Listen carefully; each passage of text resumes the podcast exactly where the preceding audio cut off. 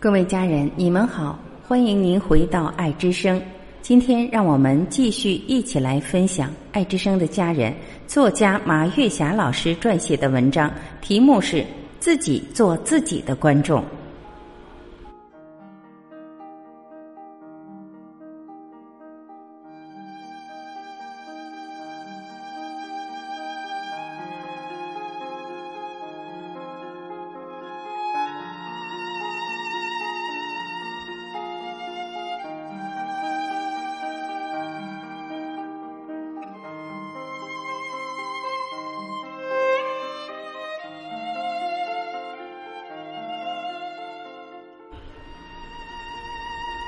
随着年龄的增长，自己对自己的照片越来越不满意了。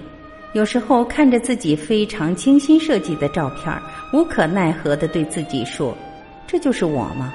我什么时候变成这个样子了？”这时候，我的理智告诉我：“别把照片丢掉，因为你现在照的照片，永远是你生命中最年轻、最漂亮、最有朝气的照片。”果不然，过了几年，把自己非常不满意的照片拿出来欣赏，才发现那时候是多么年轻，多么有朝气，多么漂亮。其实，我们生活中的快乐有许多来自自己做自己的观众，尤其是步入老年，这时候健康的水平下降了，身体的颜值下降了，办事的能力下降了，怎么办？要想活得有品位，要想活得有质量，就得变个法活。怎么变？有体力时用体力活，体力欠缺时用能力活，能力达不到自己的要求时用智慧活。其中包括就是非常快乐、非常认可自己、做自己的观众。我非常荣幸的成为张晚琪爱之声微电台的撰稿人。在撰稿的过程中，我收获了非常大的福报，点燃了我的创作热情，激发了我的创作灵感。而且每年我把为爱之声撰写的稿件集结成两本书，里面还加了不少的照片，给我带来的快乐无以言表。这种快乐更多的来自自己做自己观众的快乐。我喜欢读书。家里的书架上有许多名著和自己非常喜欢的书，但是把自己写的书放在书架上，那种感觉一个字儿爽。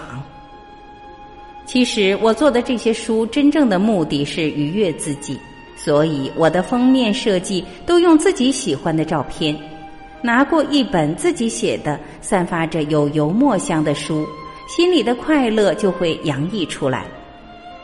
再翻翻书里面充满哲理的文章，看看为文章做的优美的插图，其中包括我和亲人在一起的照片，我和兄弟姐妹旅游时的照片，在俄罗斯的白桦林中姐妹们拍的照片，在大海边和孩子们拍的照片，令我心旷神怡，快乐无比。也许你会说，你就自恋吧。